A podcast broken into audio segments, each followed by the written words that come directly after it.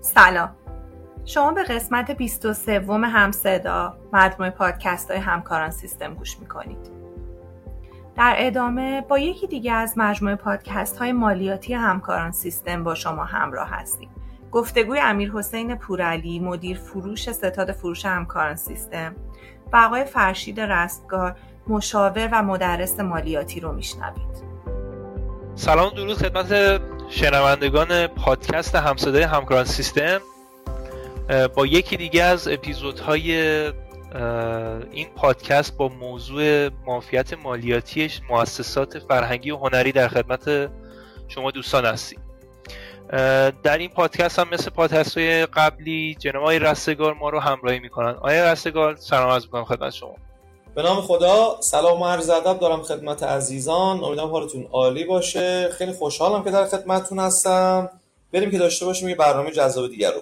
با توجه موضوع این پادکستمون که در مورد معافیت مالیاتی مؤسسات فرهنگی و هنری هست اگر در ابتدا لطف کنید به ما یک توضیح کلی بفرمایید که اصلا چه مؤسساتی رو می‌تونیم در این زمره قرار بدید و به عنوان یک مؤسسه فرهنگی هنری اینها رو بشناسیم که بعد از اون قضیه هم بتونیم به سراغ موضوع مافیت مالیاتی اینها بریم. بله حتما. ببینید ما در ارتباط با ماده 139 داریم صحبت می‌کنیم. خب؟ ماده 139 چندین بند دارد. اما منحصرا ما تو این برنامه در ارتباط با بند لام ماده 139 می‌خوایم صحبت کنیم که خدمت شما عرض شود که بند لام اول ببینیم چی میگه بعد بریم سراغ در واقع جزئیاتش. بند لام ماده 139 میگه فعالیت های انتشاراتی و مطبوعاتی و قرآنی که مجوز داشته باشند از وزارت فرهنگ و ارشاد اسلامی و دستگاه زیرفت ویرگول فرهنگی و هنری که به موجب مجوز وزارت فرهنگ و ارشاد اسلامی انجام می‌شوند از پرداخت مالیات. معاف است. پس این از بند لام ماده 139 اما این خودش خیلی داستان داره خیلی صحبت داره خیلی در واقع ریزکاری داره. ما اصلا باید بفهمیم که در واقع به چه چیزهایی میگن فرهنگی هنری و دربارش باید صحبت بکنیم. خب ما خدمت شما شود که یک آینامه ای داریم.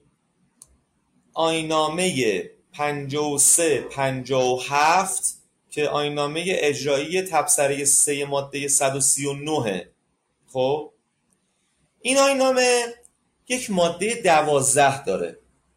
ماده دوازدهش میگه که فعالیت های یاد شده در ماده در بند لام ماده 139 بر اساس یک دستورالعملیه که توسط سازمان امور مالیاتی با همکاری وزارت فرهنگ و ارشاد اسلامی تعیین می شود آها پس ما فهمیدیم که مصادیق این فرهنگی و هنری به موجب دستورالعمله خب پس ما میریم سراغ دستورالعمل اجرایی ماده دوازده آینامه اجرایی تبصره سه ماده 39 به شماره در قالب بخشنامه 293 149 ابلاغ شده که سال 93 هستش. زمانی که این در واقع آینامه رو باز می‌کنیم و نگاه می‌کنیم می‌بینیم که چقدر جالب. ماده یک این آینامه اومده تعریف کرده. مثلا فعالیت های انتشاراتی چیه؟ فعالیت های مطبوعاتی چیه؟ فعالیت های فرهنگی اینا رو همه تعریف کرده.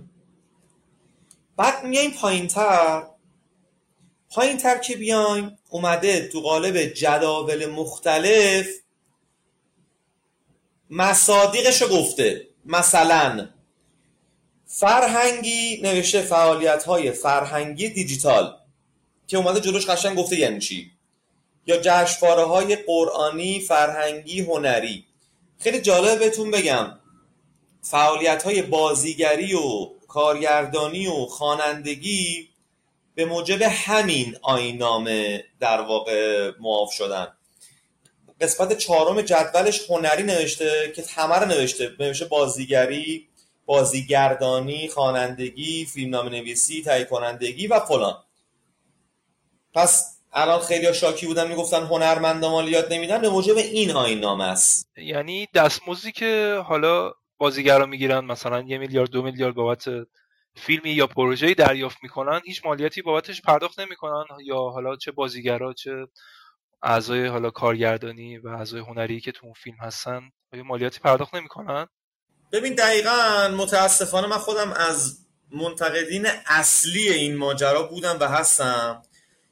تا سال 99 بله. یعنی اگر مثلا یه بازیگر میومد بابت یه فیلم چونم 5 میلیارد تومان می‌گرفت به استناد همین معاف بود. اما حرکت قشنگی که مجلس کرد توی قانون بودجه سال 1400 اومد. تمام اینها رو یعنی تمام فعالیت های فرهنگی هنری و مثل خوانندگی بازیگری کارگردانی همه رو.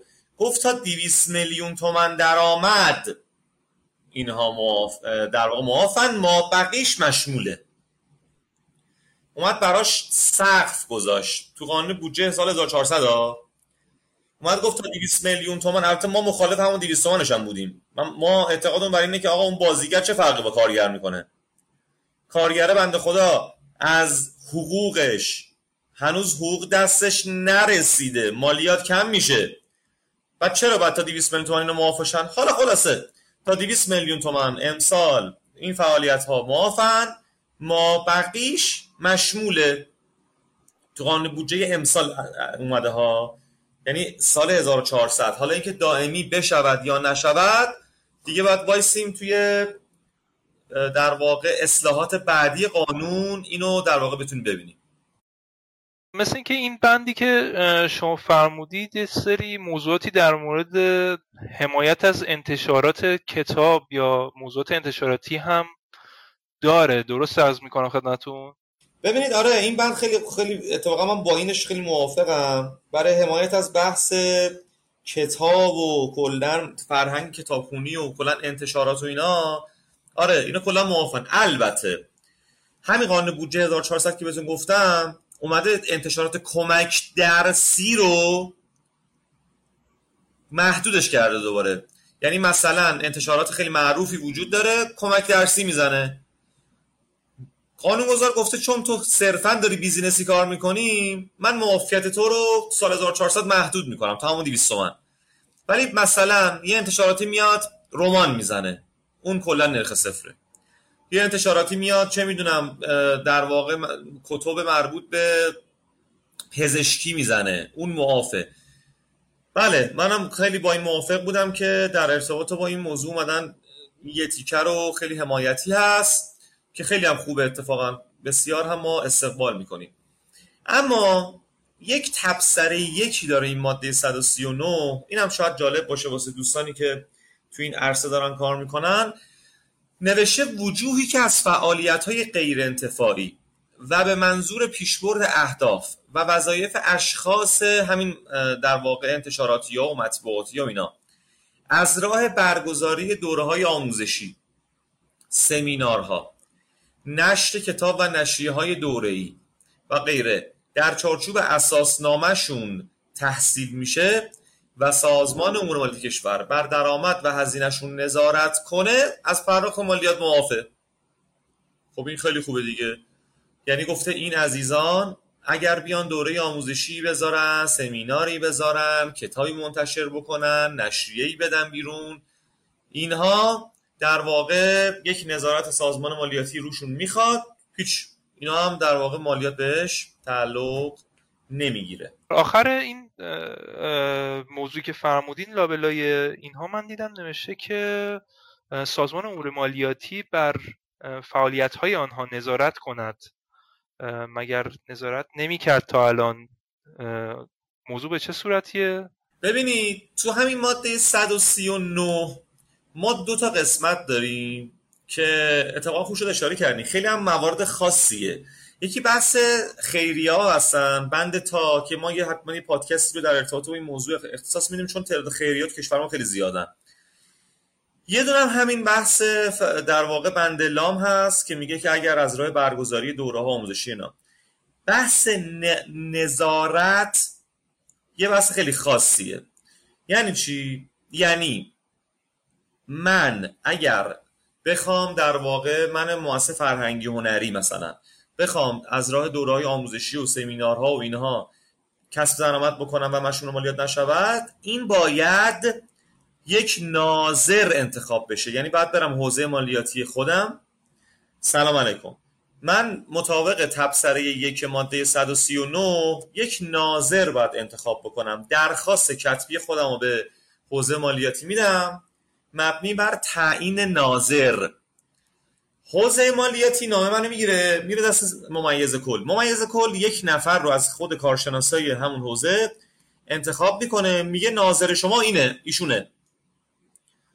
و از اون به بعد من هر در واقع هر فصل باید درآمدها و هزینه هام رو ببرم نشون بدم مدارک و مستندات ببرم پیش ایشون. ناظر یعنی. و ایشون باید تایید بکنه.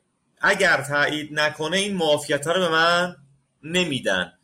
این فرایندشه ولی دیگه رفت آمد زیاد داره. هی باید برم بیام ناظر انتخاب بشه نشه امروز هست نیست. ولی کلا قاعدش اینه. حالا من توی پادکست بعدی که خیریه ها رو می‌خوام دربارش صحبت بکنم و میگم که خیریه ها متاسفانه جامعه ای از معدی ها هستن که مقفول موندن. چون قوانین مالیاتشون خیلی سختگیره حتما یه پادکستی رو انشالله منتشر می‌کنیم. برای مختص خیریه ها ارائه می‌کنیم. خیلی ممنونم جناب رستگار از توضیحات کاملی که ارائه کردید. ما امروز در مورد مافیت های مالیاتی مؤسسات فرهنگی و هنری و علل خصوص بند لام ماده 139 قانون مالیات مستقیم صحبت کردیم. جناب رستگار توضیحات خیلی خوبی ارائه کردن دستورالعمل هایی که وجود داشت و نکاتی که در این بحث می گنجید خیلی ممنونم از توجهی که به پادکست ما دارید. در پادکست های آینده حتما سایر موضوعات مالیاتی رو با هم دیگه مرور می‌کنیم. بنده ارزی ندارم و از حضورتون مرخص میشم جناب رستگار.